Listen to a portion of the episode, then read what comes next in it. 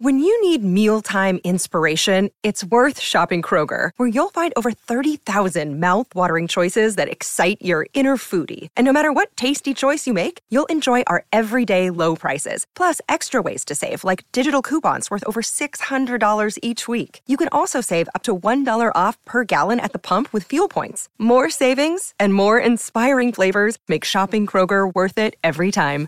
Kroger, fresh for everyone. Fuel restrictions apply. I'm Alex Rodriguez. And I'm Jason Kelly. From Bloomberg, this is The Deal. Each week, you'll hear us in conversation with business icons. This show will explore deal making across sports, media, and entertainment. That is a harsh lesson in business. Sports is and, not uh, as simple you know, as bringing a bunch of big names together. I didn't want to do another stomp you out speech. It opened so, up so many more doors. The show is called The, the deal. deal. Listen to the deal. Listen to the deal on Spotify.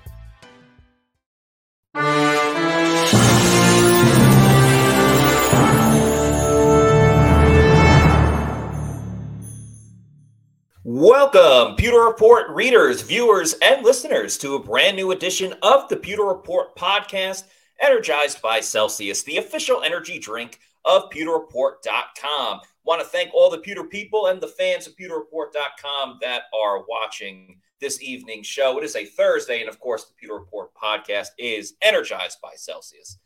Um, we got a fun show in store for everybody tonight. We're going to talk about who is the Bucs' most exciting rookie. Doesn't necessarily have to be the top overall pick, just someone you're most exciting excited to watch this season when they rock the red and pewter and the creamsicle as well. We're going to talk about that too. I'm your host, Matt Matera. Joined with me is my colleague from pewterreport.com, Adam Slavan. Adams, great to talk to you this evening. How are you doing on this Thursday night? I'm doing great, Matt. Happy to be on with you and discuss not only the Bucs rookies, but also that creamsicle video that came out that was really creative. Yeah, uh, let's get right into that because we, we talked about it a little bit on yesterday's show, but we also had um, rookie outside linebacker Jose Ramirez on. So we more talked about for him what it was going to be like wearing that creamsicle jersey. And we obviously want to get into a lot with Jose about himself. So we kind of tabled the creamsicle discussion a little bit for this evening. But man, it was an awesome video that the Bucs put out uh, on social media. Adam, what did you think of it?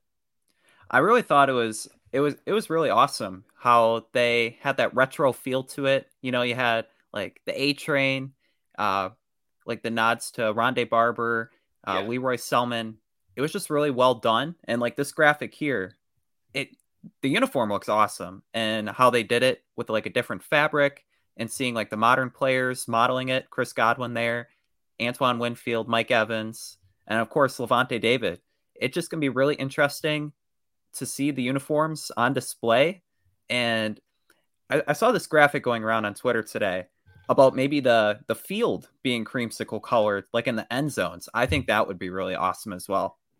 Yeah, I, I, saw that as well. Like it was a kind of like an aerial shot of the whole stadium and how it could look. And yeah, I agree. I would love if they did something like that. And I think they actually might have because before I was working at pewterreport.com, um, I had a couple separate jobs, but uh, one of them when I was just trying to get more, you know, work in, in the sports field, is I worked on game days for the Bucs, and I would put up, I'd be part of a crew that would help put up the bunting around the stadium. And, you know, it was the typical like red and pewter and the Bucs logo and stuff like that. But you put that up on the day of the game, you take it down after the game as well. So I have a really good feeling that when they play that creamsicle game against the Lions, I believe that's in uh, week six. So it's a uh, early ish October. I have a feeling they're going to have specific creamsicle bunting around the entire uh, stadium, which will be really awesome, awesome to see. But yeah, to get back to the, the video itself, there are so many things to love about it. Like you said, the jerseys look great. The uh, the 70s feel like paying homage to uh, Lee Roy Selmon, of, of, course, in general, put the Bucs on the map essentially with those yeah. creamsicle jerseys. Um, I, I love like all the photos that you had. You can check it out on our Instagram as well, or, or the Buccaneers uh, Instagram like you see here with Chris Godwin, Lavonte David. They had it for a ton of guys as well, though. Vita Vea, Baker Mayfield, Jamel Dean, you name it.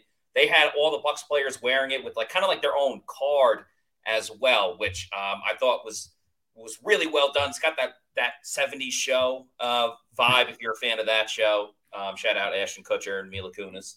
Oh yeah, um, which was super cool. And then yeah, the video itself having Mike Alstott as the bouncer. I thought was really cool, especially just like the type of player that he was. He's going to run you over. Like, of course, he would be the bouncer. Um, Rondé as the bartender, really cool. Derrick Brooks, the guy at the bar. And I thought it was so interesting that he gave the bag to Mike Evans first because one of the things we've talked about this summer is Mike Evans getting an extension, getting a new contract. Ooh. So Mike Evans getting the bag. Was it subliminal there with uh, maybe giving it to Mike? And Bert Kreischer, who uh, is a great comedian, hilarious. He has that movie, The Machine. He is a Tampa native. He grew up in Tampa, Florida. I believe went to Jesuit high school, if I'm not mistaken. So having a cameo from him, one of the most famous comedians on the planet, awesome little cameo there, and just yeah, the what do you call it? The like the I don't want to say old out of disrespect, but the veterans, the the alumni of the Bucs giving nod to the new and current Buccaneers, I thought was super awesome.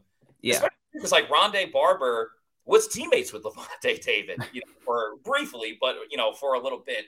So just overall well done. Huge, huge kudos to the um, you know, the Buccaneers, the the whole staff, really. I think they shot it out in St. Pete, but it was all camera people that work for the Bucs day in and day out that we see at the uh, the building. So truly, truly thought it was a uh, just job well done from start to finish. Yeah, and I just want to add, uh, you mentioned uh, Bert Kreischer. The big question will be week six. I know he does a lot of his stand up shirtless. Will he actually be rocking the the creamsicle uniform? Yeah, that's a great question. I so he's like so busy and he does a, a, billion different things. I don't know if he's still on tour. I don't know if he's going to have time off. I'm pretty sure he also his parents still live in Tampa, which is cool. So, like, you know, he's going to go there and visit them uh, throughout the year or eventually. Um, but I know he lives in California full time. So, yeah, you know, would it be a thing? Would he like fly back? I, I don't know what his schedule is. He, he does tour a lot. He does a lot of different like podcasts and things like that. But I think it would be great if they if they brought him back for that game specifically. It's just another shout out. Richard asked here, how do we feel about the jerseys? Adam, how do you feel about them? I I think they look even better than anticipated. And seeing them in October, like under the sun, I think just going to add a whole nother dynamic. I know there's a video that came out today with Jamel Dean uh, rocking yeah. them, and you kind of see with the lighting just how bright and eccentric they are. So I really like the jerseys. I think this retro uniform probably one of the best in the NFL, and I would be curious to see now the Lions also brought into the picture a new alternate uniform. Yes. Uh, with that lion on the helmet that looks a little funky. I wonder if they're going to rock those uniforms in week six as well. I would prefer if they did. I like doing a little throwback versus throwback, or in this case, alternate versus alternate, because there are times when the NFL will do like the home team wears the the throwback jersey, but the the road team just wears their like regular jersey. And it just kind of looks weird sometimes, depending yeah. on like who the opponent is. And granted, if it's like uh, the Steelers Bumblebee one, or uh, the Packers had some really disgusting ones back in the day, and uh, the Jets had some one, some as well with the with the New York Titans. Sometimes when you get those egregious jerseys and you go against like a team wearing a regular jersey, it's kind of odd. Uh, but yeah, I'm with you. I would love to see. Um, I would love to see an alternate versus alternate type of uh, situation with uh, the when the Bucs play, where the creamsicles and play against the Lions. One last thing on the creamsicle as well, because I saw someone say um, no Devin White in the video. That's true, but you can only take so many yeah. guys. Like you could have made a case for Tristan Wirfs to be there. You could have made a case for Vita Vea. So I understand what you're getting at, Christopher. But you know there are a number of guys you could have chosen from. Devin was part of the video that the Bucs posted a little while ago today where they asked uh, Baker Mayfield, Rachaad White, Devin, and Vita Vea in their creamsicle jerseys to draw the Bucco Bruce. Devin was a part of that. Um, if you guys didn't see it, I would definitely check it out. Just a fun little video. Baker Mayfield can draw, man. He's an artist. And Devin White's was, I, I kind of mentioned it, he looked like a snowman Yeah, and that, that'd probably be how I would draw it. But Baker Mayfield did a great job. Yeah, Baker's was definitely the best. If I was going to rank it, I would say, and I'm a terrible artist. Like uh, mine would be similar to Devin White's essentially. But if I were going to rank it, Baker's was the best. I would put Rachaad White second, Vita third, and then Devin Devin fourth. How would you rank it? I, w- I would say about the same. Vita and uh, Rachaad were close, but I'd give Rachaad the the slight nod. It was funny yeah. when Vita he was kind of he turned around, looked at the logo, and then he's like, "All right, I, I got this. Let me draw it." St. John's Real Estate with TGHT says, uh, shout out to, to Sarah Walsh for sporting the creamsicle jersey and bringing Mike Evans up for her underrated offensive player segment this morning. That's right. I did see that. Uh, Bucs did a, a cool thing with sending a couple of uh, you know news publications the creamsicle jersey. So you see it on WFLA, WDAE, a couple other publications, and obviously Good Morning Football as well. Sarah Walsh has been at, at a, uh, a lot of Bucs practices throughout the last couple of seasons. So that was great to see. Great to see Mike Evans get some public acknowledgement, of course, because he doesn't always get that. Richard says they look better than the original cream scope. I think that's just kind of like with advanced technology. But, yeah. Uh, that's just me. But speaking of uh, older Bucs, I mean, there's some guys that are on this team. We're going to talk about – the Bucs uh, rookie class of this year of 2023, the most exciting Bucs players. But Adam had an article today that I think kind of goes hand in hand with what we're talking about this evening, because hopefully with this year's draft class, a couple of these players will end up on this list that Adam came up with, which was um, the top 10 draft steals for the Bucs over the last 10 years specifically. Um, I believe ESPN had an article. Adam, why, why don't you set up the uh, the picture for us? Yeah, so late in June, uh, ESPN came out with an article ranking the top 50 biggest draft steals in the NFL from 2013 to 2022, so the past decade. Uh, and their rules in that ranking were no first round picks, no undrafted free agents. Yeah. And just kind of going over it, I thought it'd be a fun exercise to look at the Bucs and see what players that they've gotten maybe on day two, day three of the draft that yeah they really got some value out of. And kind of going through it, I thought the biggest omission from ESPN's list was Chris Godwin, drafted number 80, 82, 84 in the third round. Yeah. And him right not there. being on, on, yeah, I thought he was one of the the biggest value picks. Like in wide receivers, you often find him in rounds two and three, but getting Chris Godwin, the second best receiver in team history, I believe, right behind Mike Evans, he has a long way to go. He's only 27. You can honestly see him being successful another five to seven years.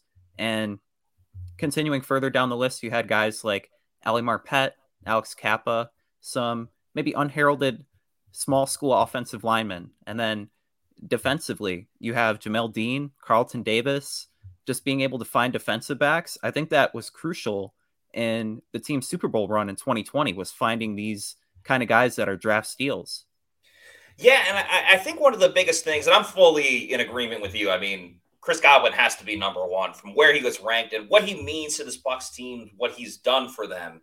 You know, to pick him 84th overall back in 2017, uh, without question, a steal. I mean, just the expectations. Uh, Grizz also said Ryan Jensen should have been on that list. He did, um, of course, get drafted by the Baltimore Ravens, but yeah. nonetheless, yeah, I mean, an absolute steal. But I think what's most important, kind of what you talked about with the cornerbacks, whether it was uh, Jamel Dean and, and Carlton Davis, you know, the Bucs love to flood that position of, or just flood a position in general where you get the same guys and they'll go two years in a row. Like Carlton was in 2018, Jamel Dean was in 2019. So just because they draft and they and they drafted two corners that year with Carlton as well, with uh, yeah. MJ Stewart on the team. So the Bucs it did not stop them from drafting another corner. And thank goodness they did, because now you got that duo with Carlton and Jamel Dean. And I think you also see it on this list at, at three. You had Ali Marpet, who was picked in, in 2015. And then a couple, well, sorry, in that same exact draft, a couple picks before that, later on on this list, you have Donovan Smith. So once again, the Bucs doubling up at the offensive line, a position obviously that's super important in this league and maybe it'll happen again this year with the you know with the Bucs where they went with cody Mauch again uh, in the second round, and they just picked Luke Goedeke the year before. So I. I, I, that to me was most interesting about it. Yeah, definitely. And uh, on the just missed like the cut list, you have Rachaad White and Cade Otton, who yeah. this year, if they get more expanded roles, they could sneak in the in the list and be maybe in the seven to nine range. You have Rachaad White as a number one back if he gets a thousand yards. Cade Otton can he emerge into a top ten, top fifteen tight end? And then you have like Luke Goedeke, Logan Hall, Cody Mauch, and even maybe some more exciting rookies. Yeah, I um. So overall, I like your list. I mean, uh, who, where was it? Richard asking about or mentioning Winfield has a strong case. Winfield's already second on that list for yeah. what he means, and clearly the Bucs hold him in high regard. He was in the Creamsicle video. Um, so overall, I mean, really good list. You have Will Gholston at seven. Um, Jordan White, Jordan Whitehead might be my favorite pick out of all of this, just because like where they got him at 117 uh, yeah. back in 2018, and you know what he meant to this defense, being that hammer on the team, and obviously he got a big contract from the Jets after. But for as late as they got Jordan Whitehead, that might be my personal favorite. If I was going to nitpick this at all, it really only comes down to the just missed part because I think it's more about the potential of these guys that is very exciting and kind of like what we're going to talk about with this year's draft class it's tough to call it a steal just yet when like Rachaad was the number two running back and he had three touchdowns on the season. And yeah. you know, Cade Otton couldn't crack it with being the full-time starter because he had Cam Brate in there. Now I think that was more on the Bucs coaching staff than anything that that Cade Otton did. I'm merely just nitpicking here, but would it be safe to say that those two guys that you wrote about was a little bit more for like what they can become on this team versus oh, like yeah. what they've already done? yeah, definitely what they could be and like their potential because their potential is like the sky's the limit for yeah. for both of them. They both will have every opportunity this season to really seize their role, uh, seize the day in pirate terms. But both of them, I think, could really become impact starters. Especially Cade Otton. Now he's going to have again flooding the position. He's going to have another new guy in the room with uh, Payne Durham. We'll talk about him yeah. in a little bit. But like Rachaad White is starting to become the worst kept secret for uh, not just the Bucs, but you know, fans of fantasy football around the league. Everyone wants Rachaad White. Everyone thinks he's going to be a huge factor in this offense. He might be the most exciting guy of this year's draft class. Uh, but yeah, I mean, the sky's the limit for for Rachaad White. Now, quick sidebar. If, yeah. Uh, right now, if you were doing a, a fantasy football team, what round would you maybe draft Rachaad White? I've been thinking about this, and I'm like, maybe second, Ooh. third round. Is yeah, that too early? I, am trying to think because the league I do, I'm in two. I'm in two leagues, but the the the league that I care about the most is with some of my closest friends. We've been doing it for like over 10 years now, but we do like a keeper style where we get two keepers and stuff like that. And there's different rules into that, but I know fans won't care, so I yeah. won't go into specifics. But Breece Hall is going to be one of my Ooh. keepers that uh, that I'm sticking with this year. So it's like, okay, if I already got Breece Hall in the hopper, like I can wait a little bit longer for Rachaad White. But that's a great question. I'm gonna have to ask a couple of the fantasy football experts in there because a lot of it is on potential for Rachaad White, and some of this matters like where does Dalvin Cook go? Does Ezekiel Elliott get signed? What if Sean Tucker becomes a thing for the Buccaneers? Do you value Rachaad White versus like the third best wide receiver on the board yeah. or whatever? I think Rachaad, like Rachaad last year, I want to say went like ninth or tenth round, but obviously you had Leonard Fournette. I think, man, Whew. Because running back is still kind of the golden goose of uh, yeah. this would be a great question for Stephen Che, uh, huge Bucs fan, works for Barstool Sports. Stephen Che will probably have a really good answer to this. I want to say right now, borderline late second round. I think third round, and if he's available in the fourth, just get him. Instantly. Yeah, what what's kind of ironic is like in fantasy football, the running back is really valued, but around the NFL, you see running backs not getting paid. I know. I, it's funny. I was talking about this recently, where I legitimately feel bad for running backs Yeah. across the league. But I understand why they don't get paid, and I kind of don't think they should get paid because you see what the Chiefs did. Like they drafted Clyde Edwards Hilaire early, but it was Pacheco, who I believe was a seventh round pick. That was like Yep. the top guy when they were, you know, when they were going to the Super Bowl. So I feel I really feel bad for the running backs because they do deserve to get paid, but it makes no sense from a business standpoint for any team to really pay their um, you know, their star running backs. Like even Saquon Barkley. Top pick, what, what was he, second or third? I think he was second by the Giants Yeah, second. Yeah. when he was drafted. Uh, one after Baker Mayfield, new Bucs quarterback.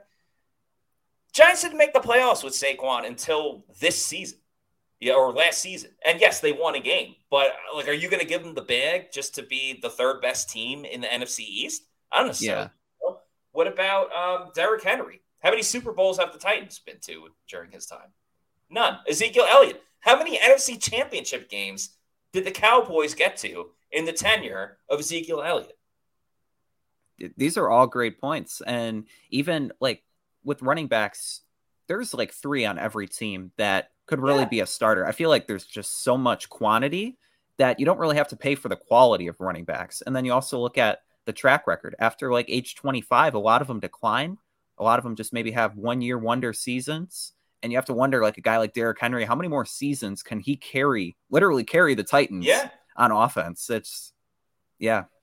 Yeah, it is very much running back by committee. It is important to have those, you know, solid backups though, because right now, if if Rachaad White did get injured, and you know, obviously we all like Sean Tucker, but he hasn't even practiced yet. Unfortunately, obviously it's a very serious injury that we care about, but he hasn't practiced yet.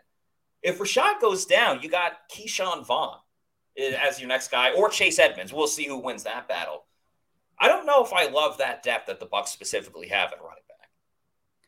Yeah, I, w- I would say so. Beyond Chase Edmonds and Keyshawn Vaughn, you really need to see a guy like Sean Tucker, or even to a lesser extent, maybe Ronnie Brown. I know JC's Yeah. a big fan of him. There's a lot is. to like there, and he had a great mini camp, great OTAs, but there's not a lot of proven depth. I mean, Keyshawn Vaughn, he's had every opportunity to become the number two running back, but he just kind of let that role slip. Let guys like Ronald Jones and Leonard Fournette overtake him. So beyond Rachaad White, of course, a breakout season is very much in the cards for him Yes. if he can hit his ceiling.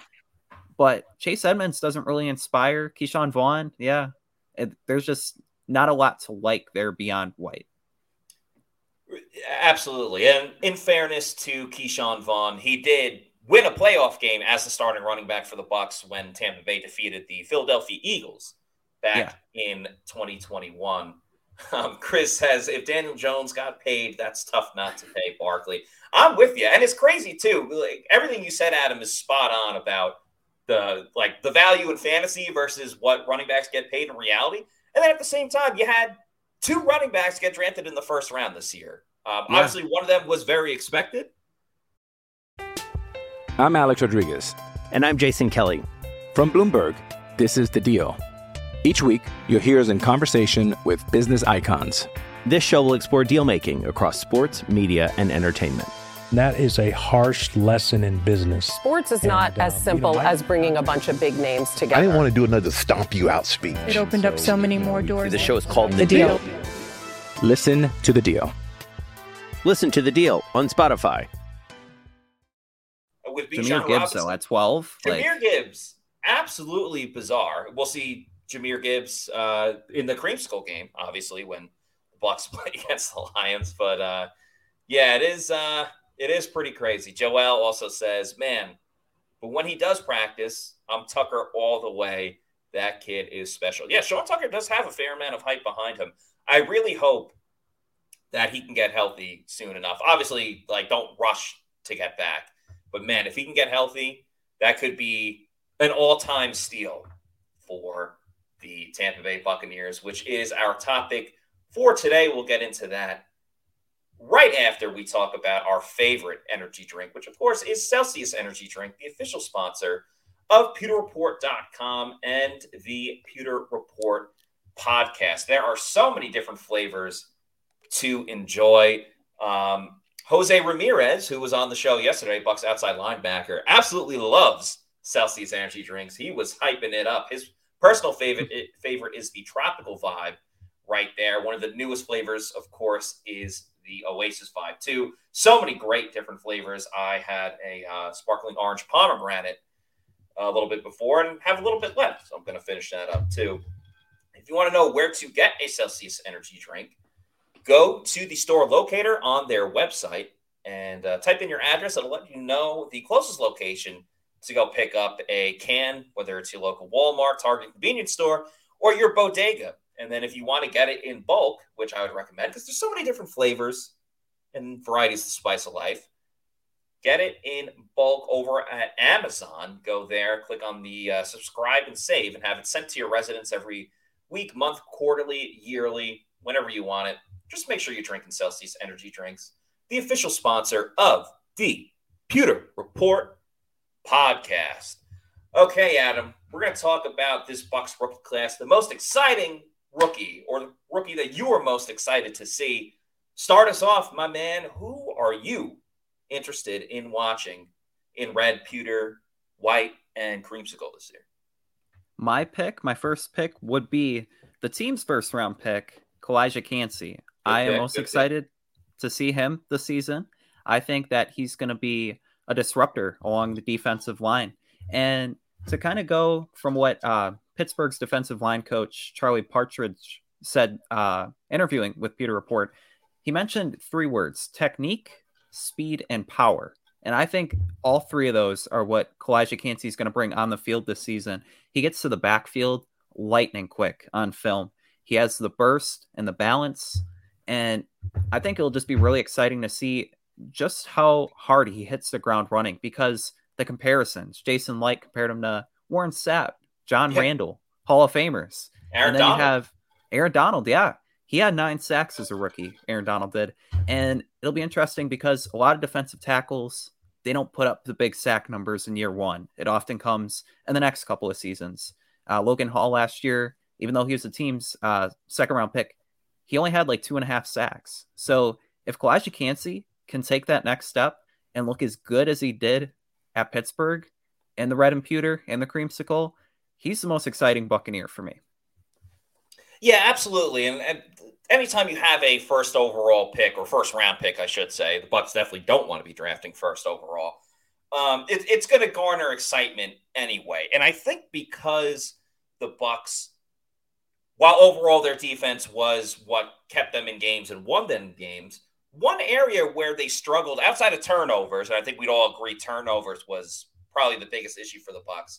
Um, they took a step back in generating pass rush with just the group up front, and I think mm-hmm. also stopping the run a little bit. And I'm not sure as of right now what Kancey can do stopping the run, but his speed and quickness, I think, is going to help out in so many different ways. And I really like the attitude that he came in with. Um, he said he wants to come in here and learn everybody's name. Didn't matter if it's the head coach or the janitor.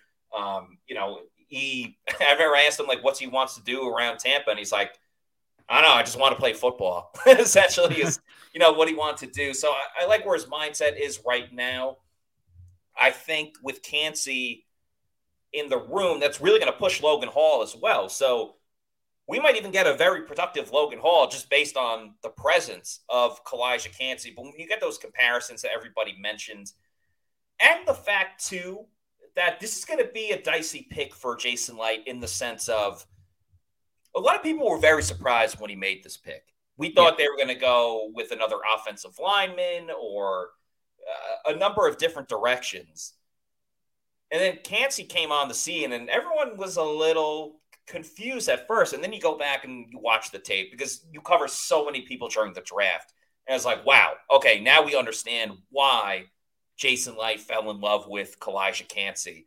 Um, the speed, some of the different pass rushing moves, um, his ability. I mean, he destroyed at, at Pittsburgh. That's why he was one of the top players in the country for what he was able to do, winning, you know, defensive player of the conference and everything like that.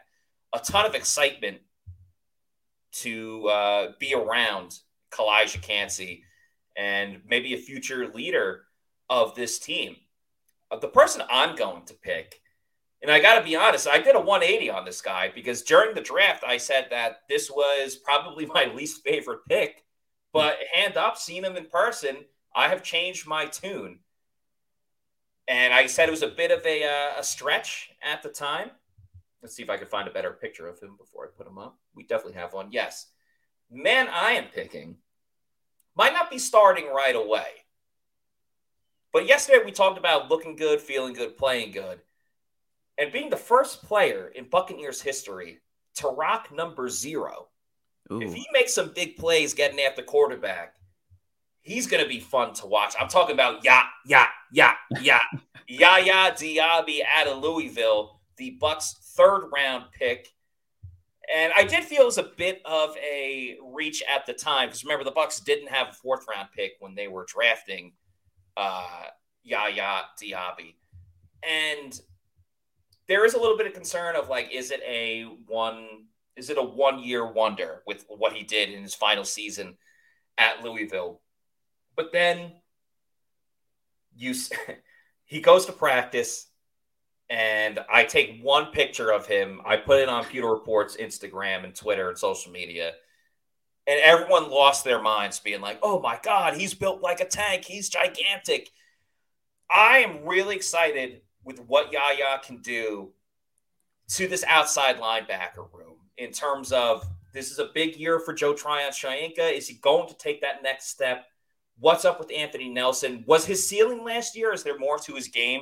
And then Shaq Barrett, we've talked about a lot, obviously coming back from personal turmoil with uh, the death of his daughter, uh, unfortunately, and the torn Achilles, rehabbing from that. There's going to be an opportunity for Yaya Diaby to uh, make an impact on this team. And he could, if he starts doing it right away, you know, in training camp and, and the preseason, and we'll see when Shaq comes back. But this is a great opportunity for Yaya to um, make a mark on this team very early. He'll probably play special teams as well. But if, if Joe Tryon-Shoyinka or Anthony Nelson isn't getting it done, there's no reason why Yaya can't become either, you know, a third down edge rusher or a guy that gets significant minutes. Yeah, I, I definitely agree with that. And I don't think it's unreasonable to think by midseason that Yaya Diaby could be the third edge rusher for the Bucs behind maybe Shaq Barrett and Joe Tryon-Shoyinka, maybe surpassing Anthony Nelson if he has a strong preseason. But with Yaya Diaby, it kind of it's funny. He reminds me of like Joe Tryon-Shoyinka, but AJ Dillon with the Packers and like just his quads. Yeah, the like, he's huge. yeah. Yeah, he, he has the quads that could rival him. And he just looks so physical. Uh, I think he ran a 4.51 during the yeah. NFL combine. You just see the speed, the power, the fluid movement and then like just his bend and like his ability to get low off the edge and like get around offensive tackles.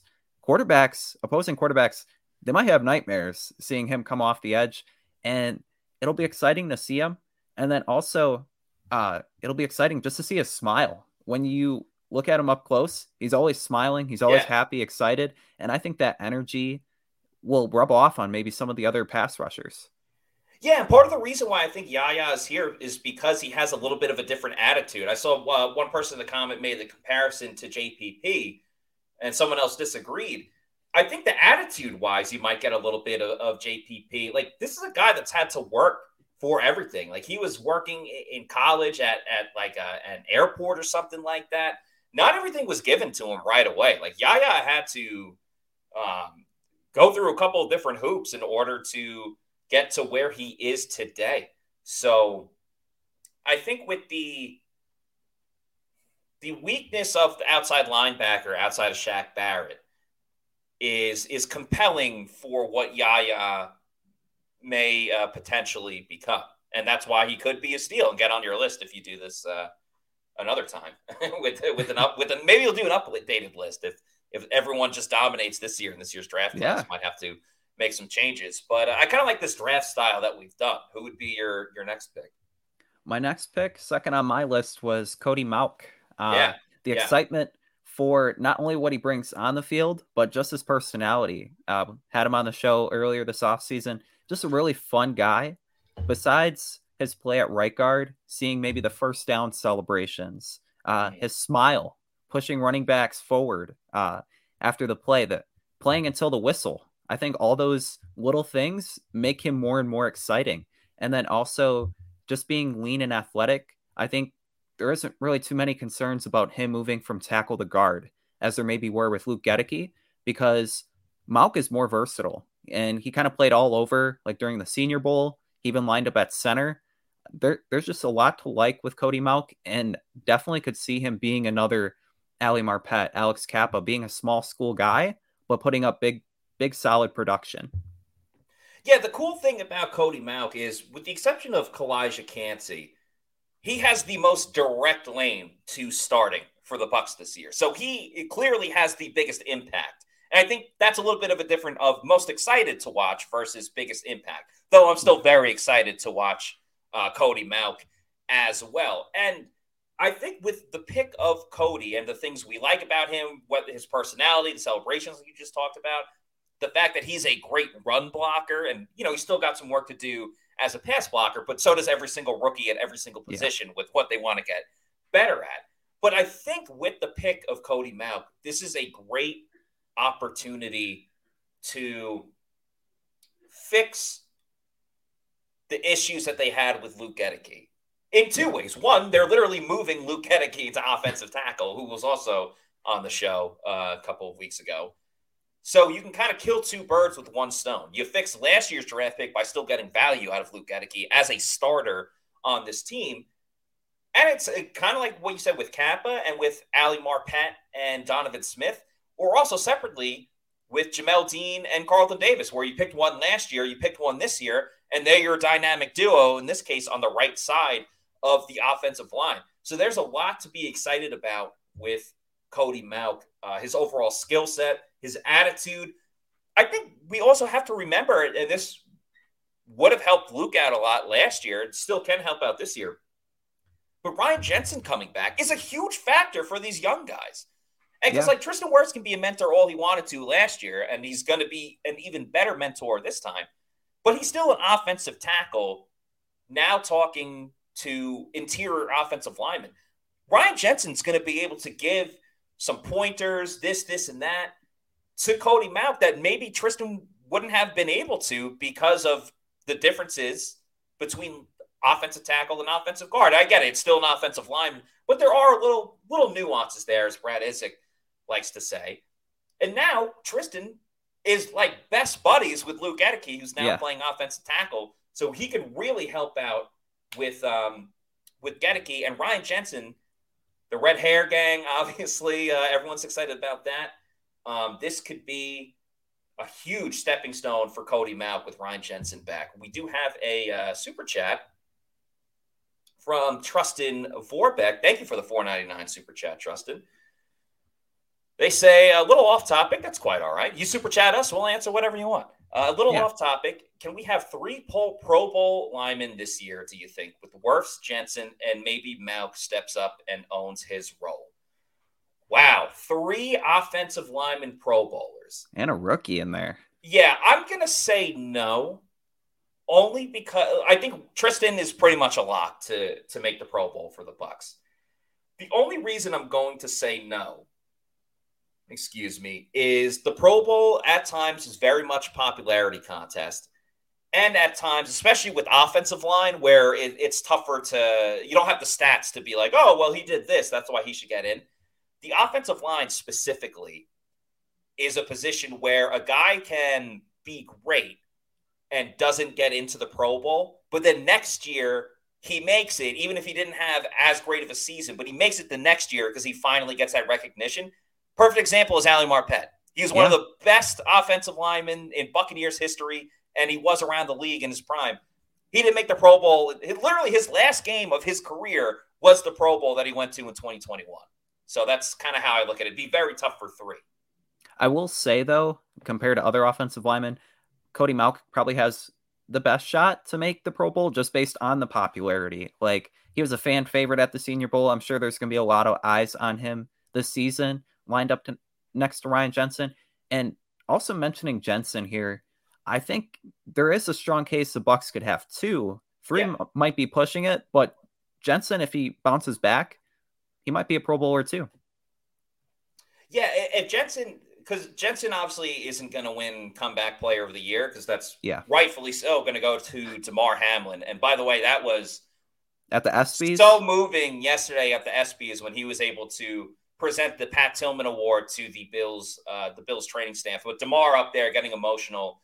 Uh, just to see him like upright and out and about is is is fantastic in itself. So shout out to Damar Hamlin. Hopefully he's able to play this season, and the Bucs do play against the Bills this year. Um, so yeah, Hamlin's going to win comeback player of the year. As soon as deservingly, on the understandably field. Yeah. so. But yeah, worse probably can get some credit too if he's able to bounce back from that knee injury. It's a big if for sure, but definitely could be in the mix if uh, if he has a good season because he's already been a Pro Bowler for the Bucs. He has that recognition as one of the best offensive linemen and arguably the best center in the league. So I think two, three might be pushing it, but good good question, Trustin. Uh, yeah. Shaggy also wants to know. Oh, sorry, were you going to say something or just comment? no? I was. I, yeah. Cool. Uh, Shaggy said, "How did Wirfs look on the left side?" Yeah, so we were able to watch him during um, OTAs and and mandatory minicamp and everything. Looked smooth. Looked like he had been playing there for a long time. Obviously, uh, Tristan did reveal to all of us that he knew he was going to be playing left tackle when he had his exit interview with Todd Bowles the day after that they lost the playoff game. So he's been practicing. Looks like he's been playing there for a long time. What about you, Adam? You saw him as well. Yeah, uh, he looks like a natural left tackle. I think just the athleticism and his ability will carry over from right tackle to left tackle.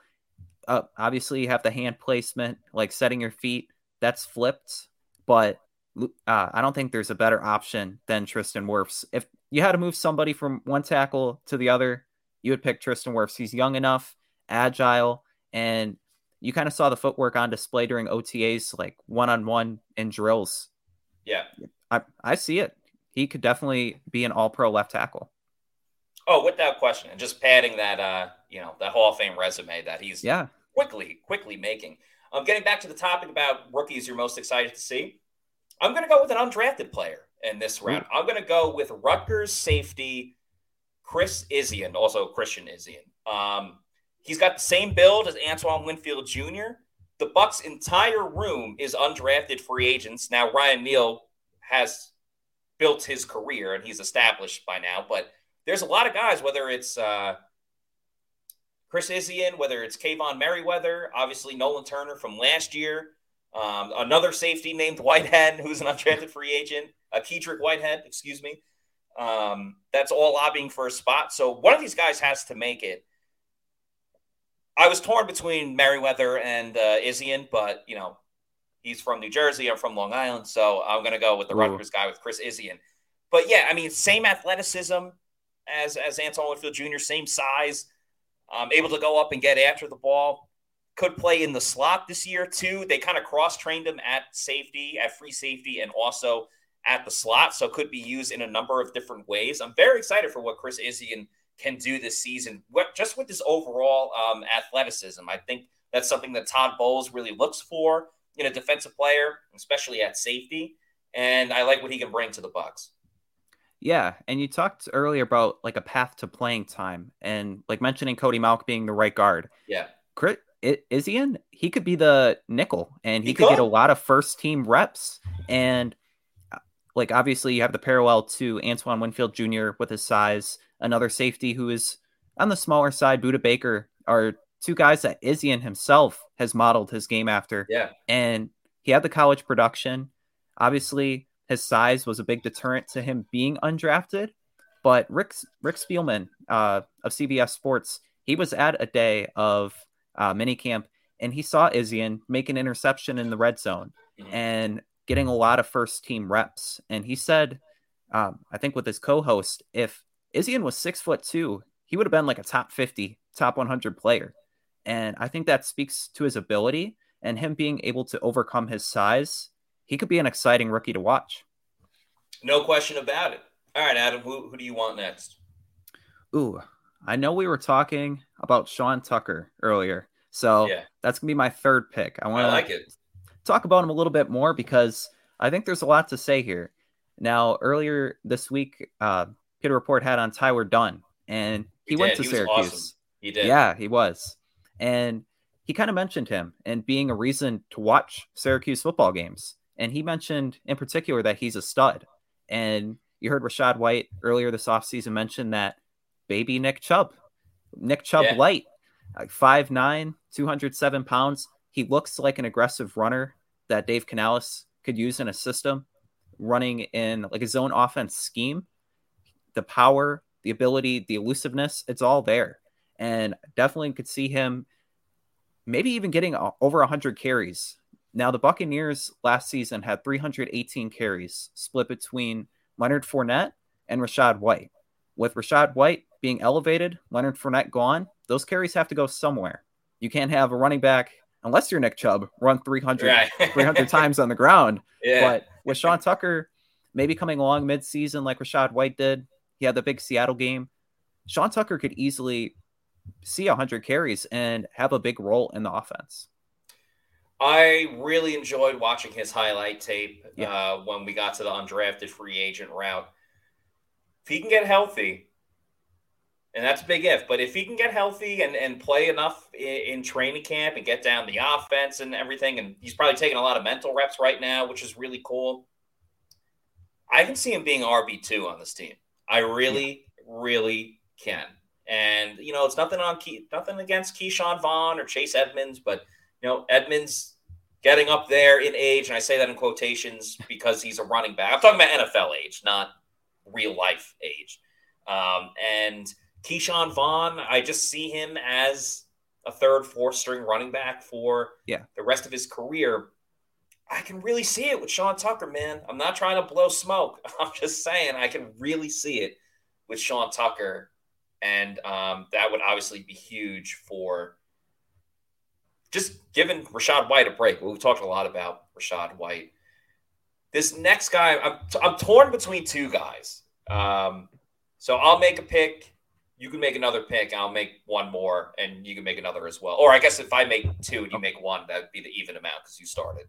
Um, yeah, I'm torn. I'm torn between two guys, but I've gone all defense so far, so I feel like I got to go offense on this one. I'm going to pick wide receiver Trey Palmer out of Nebraska. Yep. He was a sixth round pick, uh, 191 overall, the second of the three round six picks, uh, round six picks that the Bucs had. Um, we had Brad Idzik, the wide receivers coach, on uh, last week. Great interview. I'd highly recommend it to everyone if you didn't check it out. And just talking to him, learning a little bit more about Trey Palmer. Um, he said that Trey Palmer lights up the room. Like everyone thinks he's hilarious, but then he also told a completely other side of him where he was awesome in practice, but he had one drop at the end and was so beside himself that he stayed out of the jugs machine after practice. He's got that 4 3 speed. And Brad Idzik saying that, listen, he's not just the guy that goes down the field. We use him in motion, we use him on mesh routes, we use him in so many different ways. We're emphasizing the footwork with all the players, but him specifically as well. I think with the uncertainty of Russell Gage, and just the overall speed and not just speed doing a go route down the field, which we've seen that in other iterations of the Bucs offense. Trey Palmer to be able to do different things and be a little successful in the red zone and um, other ways that he's really just been exciting for the Bucs so far. I think in this Dave Canales specific type of offense, even if he is the fourth receiver or even the fifth receiver, they're going to draw some things up for him, whether it's a jet sweep, whatever it may be. And they're having all the receivers run jet sweeps. Mike Evans ran a yeah. jet sweep and was like, what the heck is going on? Um, but Dave Canales is going to use his speed in the right way. Yes, he'll go deep, but he'll also go sideways. He'll go backwards for a screen pass. He'll go, you know, slant over the middle. Doesn't matter. Uh, mesh routes, hitch routes. They're doing a thousand of them. It's the Tom Moore approach. Tom Moore's been instilling. Yep. Brad Idzik told us I think Trey Palmer has he's exciting because of his speed, but again, another potential big impact player for the Bucs where he's obviously not going to start over Mike and Chris, but that doesn't mean he can't help out the offense. Mother's Day is around the corner. Find the perfect gift for the mom in your life with a stunning piece of jewelry from Blue Nile. From timeless pearls to dazzling gemstones, Blue Nile has something she'll adore. Need it fast? Most items can ship overnight. Plus, enjoy guaranteed free shipping and returns. Don't miss our special Mother's Day deals. Save big on the season's most beautiful trends. For a limited time, get up to 50% off by going to Bluenile.com. That's Bluenile.com. Yeah. And I think what excites me most about Trey Palmer is the fact that the Bucs, they got a dog. He said it himself during uh, his Yeah. draft press conference. That's right. And I what what also excites me, little side note, is him versus Jamel Dean. Now there's there's some talk about who's the fastest Buccaneer. Jamel Dean said he can't really see the guys when they're behind him, but Trey Palmer with the 4.3 speed, he's going to be lined up as you mentioned all over across the field in different packages and different ways. And I'm really intrigued. I know it was late in the season, meaningless game against the Falcons, but the way they used Deven Thompkins and kind of using him on like little end arounds, like screens and up the middle, definitely could see that being the flavor of the offense with Thompkins and then a taller version and Trey Palmer. And Palmer, he's no slouch. And frankly, I question how he lasted until the sixth round because he was a five star prospect. And the only reason he didn't play at LSU was the guys in front of him were Yeah. only Justin Jefferson, Ja'Marr Chase. Yeah, But- yeah, not a big deal. yeah, they were out there doing the gritty. But uh Trey Palmer definitely could have a role in this offense. I know there's a comment here from JB. Uh, do you see him if he overtakes Russell Gage as the third wide receiver? That's definitely a realm of possibility. Uh, kind of similar to Yaya Diaby. I think by midseason, when these guys get more seasoned and get more reps, Trey Palmer could have a vital role in the offense and kind of changing it up because you have Mike Evans, uh, and Chris Godwin, those are established guys. You know what they bring. Yeah. But Trey Palmer, he can bring a bit of everything. Yeah, I, I don't think Trey Palmer overtakes Russell Gage. Clearly not at the beginning of the season. Um, Yeah. maybe not even later on. But because of the injuries to Russell last year and didn't have a great production, we'll see what's up with the production this year as well. But I think he can be a future, you know, number two potentially if down the road when you know whatever happens with Mike and with Mike and Chris because free agency wise, once Russell Gage is up after next season, the Bucs may be hesitant to bring in someone and sign them to a multi-year deal because of how they kind of got burned with Russell Gage a little bit. And the value of having Mike Evans and Chris Godwin, because you got the size with those guys, especially with Mike. I think it allows these smaller but extremely quick guys in this offense specifically to really thrive with Trey Palmer and Deven Thompkins because their athleticism and agility is off the charts. It's out of this world. But with what Dave Canales runs, the teams will still have to respect Mike and Chris, and it's going to open up so many more other little things for uh, for Trey and for Devin that may not have worked in the other offense, but in this Dave Canales offense, it will get them open. It'll get them the yards after the catch. If it was all, if it was shout out Blink 182, I saw them on Monday. If it was all the small things, it was all very small receivers. I don't think it could work. It'd be like, uh, you know, Space Jam, the Monstars before they got their powers. But then you get the powers with Mike and Chris. You can still excel with um, Trey Palmer and Deven Thompkins. So I think that would be super cool. Adam, who's the last guy on your list in terms of uh, this overall draft? First off, I just want to say those are great references to. Blink Blink 182 and uh, Space Jam. But uh, my last guy on my list was SirVocea Dennis. Oh, I was going to take him. Damn it. Yep, Good pick. snagged him. Uh, but with SirVocea Dennis, what excites me is what could be down the road and kind of the trend of potential. I think there's a lot of potential with SirVocea Dennis. He had great college production at Pittsburgh, very similar to Calijah Kancey, and he had 15 sacks in his college career, which for an inside linebacker, that's quite a few. Yeah. And then uh, also, he had 176 tackles over the last two seasons. And so I think immediately uh, you saw his one handed grab uh, earlier this offseason. I think it was in OTAs, but just the ability to be a blitzer and have a role in the pass rush for a unit kind of looking for some guys to step up. He might be a hidden gem in Todd Bowles' defense. You know, he likes to get creative. There was a snap last season, Vita Vea. He was Yep. lined up a little bit backwards. yesterday. Yeah. So SirVocea Dennis, he will see the field, and I think he has the intelligence, the instincts the ability to recognize plays to really have an impact. And that's what excites me because 2024, uh, Lavonte David and or Devin White may not be Buccaneers. So SirVocea Dennis is if he can impress in his limited role, it could mean an expanded role down the line. Exactly. I think he's going to be great for the blitzing. Uh, he also comes from a military background, so he's going to be very disciplined, could have a future leadership role. We don't know what's going to be up with Devin after this season, and same with Lavonte, as you just said. And I think he's going to beat KJ Britt for uh, inside linebacker three.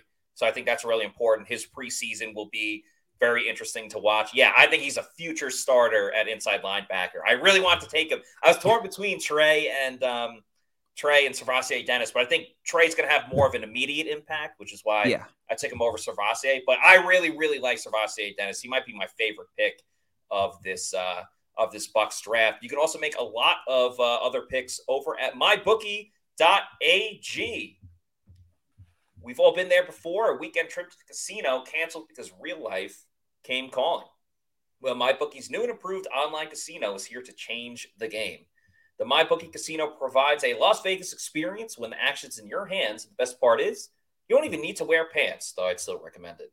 Your adventure at the MyBookie Casino begins today with a generous sign up bonus using promo code PEWTER, that's P E W T E R, uh, to secure yourself a sweet deposit bonus. Uh, the more you play, the more you win. So play anytime, anywhere with the My Bookie Casino. They got also a host of exclusive VIP perks. If you sign up with the promo code Pewter, you can also get up to $1,000 with your first deposit bonus. Even if you learn from Plant City Math, you know that that is a heck of a deal. So, mybookie.ag, use that promo code Pewter, P E W T E R. Okay, my last pick there's a couple of good guys to uh, choose from. I think Josh Hayes can kind of compete for the, um, you know, for that slot role as well. Jose Ramirez was awesome on the show yesterday. Can also have an impact as a special teams player. Um, excuse me. But if we're talking about immediate impact, it's got to be Payne Durham. You know, yep. I think he's going to come in and almost automatically be tight end too with all due respect to Ko Kieft, he's more of a blocking tight end. Shout out to Gronk when he said that back in the day uh, when he joined the Bucs. If if Ko Kieft is strictly going to be mainly a blocker, and Cade Otton can do a little bit of everything, I think Pay Dur- Payne Durham um, can do both as well. I think better as, as a receiver at this point. I think he's going to be huge in the red zone for this team and kind of pick up where uh, they had some issues last year. So Payne Durham is my last pick in uh, most exciting to watch because they need that big tight end presence down yep. in the red zone. They're going to go to Mike Evans a lot at wide receiver. They're going to run the ball a lot more. But that's a staple to any offense is that big tight end in the red zone. I think Payne Durham can really provide that along with Cade Otton. I think it's going to be a dual attack at tight end. But if we're talking rookies, it's Payne's going to bring the pain. Bring yeah. The pain. And um, I think he's definitely going to fit his role perfectly in being that number two tight end and being that red zone threat that the Bucs didn't really have last season when they got down there. And I don't think it's out of the realm that he could have five touchdowns and kind of fill that role as a tight end number two. 6'6, 253 pounds. Uh, you saw at Purdue making the tough contested catches. He does that with relative ease too. Senior by the way. Bowl too. Remember that Senior Bowl yeah. play when the helmet came off? Yeah, he had a couple of those uh, red zone plays at the Senior Bowl, and I think that's what he's going to bring, which is exciting because he would have uh, he would have been my pick here too. But just being able to step on the field in such a young tight end room, the youngest in the league, yeah, in the league, yeah, and the way the Seahawks used their tight ends last season, they had three of them get at least twenty five receptions. I think that's the floor for Payne Durham and a big reason why Bucs fans should be excited to see what he has to offer. Also, a friend of the program was on the podcast yeah. as well. So, yeah, we've had a lot of great guests this whole week. Jose Ramirez yesterday as well. Been a fun week of shows. We're going to be back at it uh, on Monday with another slate of uh, Pewter Report podcast episodes. In the meantime, please, if you're not already doing so, Follow us on our social media on Twitter, Facebook, Instagram, and Threads. We are on Threads. Make sure you follow us at Pewter Report and our YouTube channel is Pewter Report TV. Uh, we got obviously the podcast four times a week, a ton of different clips, whether it's reacting to something, whether it's uh, you know shorter podcast clips. If you don't want to watch the whole show and you just want to watch a, a brief segment that we talked about during the season, we'll have a ton of press conference stuff. We'll have uh, things from practice as well when that part is uh, open to the media. So please like and subscribe to our YouTube channel. We'd really uh, appreciate that. And uh, yeah, that's going to do it for us this weekend or this week. I hope everyone has a great weekend. So for Adam, I'm Matt saying thanks everybody for watching. Enjoy yourselves this weekend, whatever it is you are doing. Have a lot of fun, and we'll see you next week for another edition of the Pewter Report podcast. Shout out Take Back Sunday. They were awesome last Friday. Blink 182 was awesome on Monday as well. So out. Out. Creamsicles looking good. But we like the red and pewter as well. It's our website, pewterreport.com.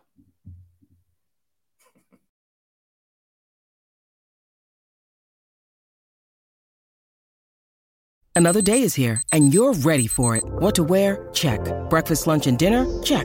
Planning for what's next and how to save for it? That's where Bank of America can help.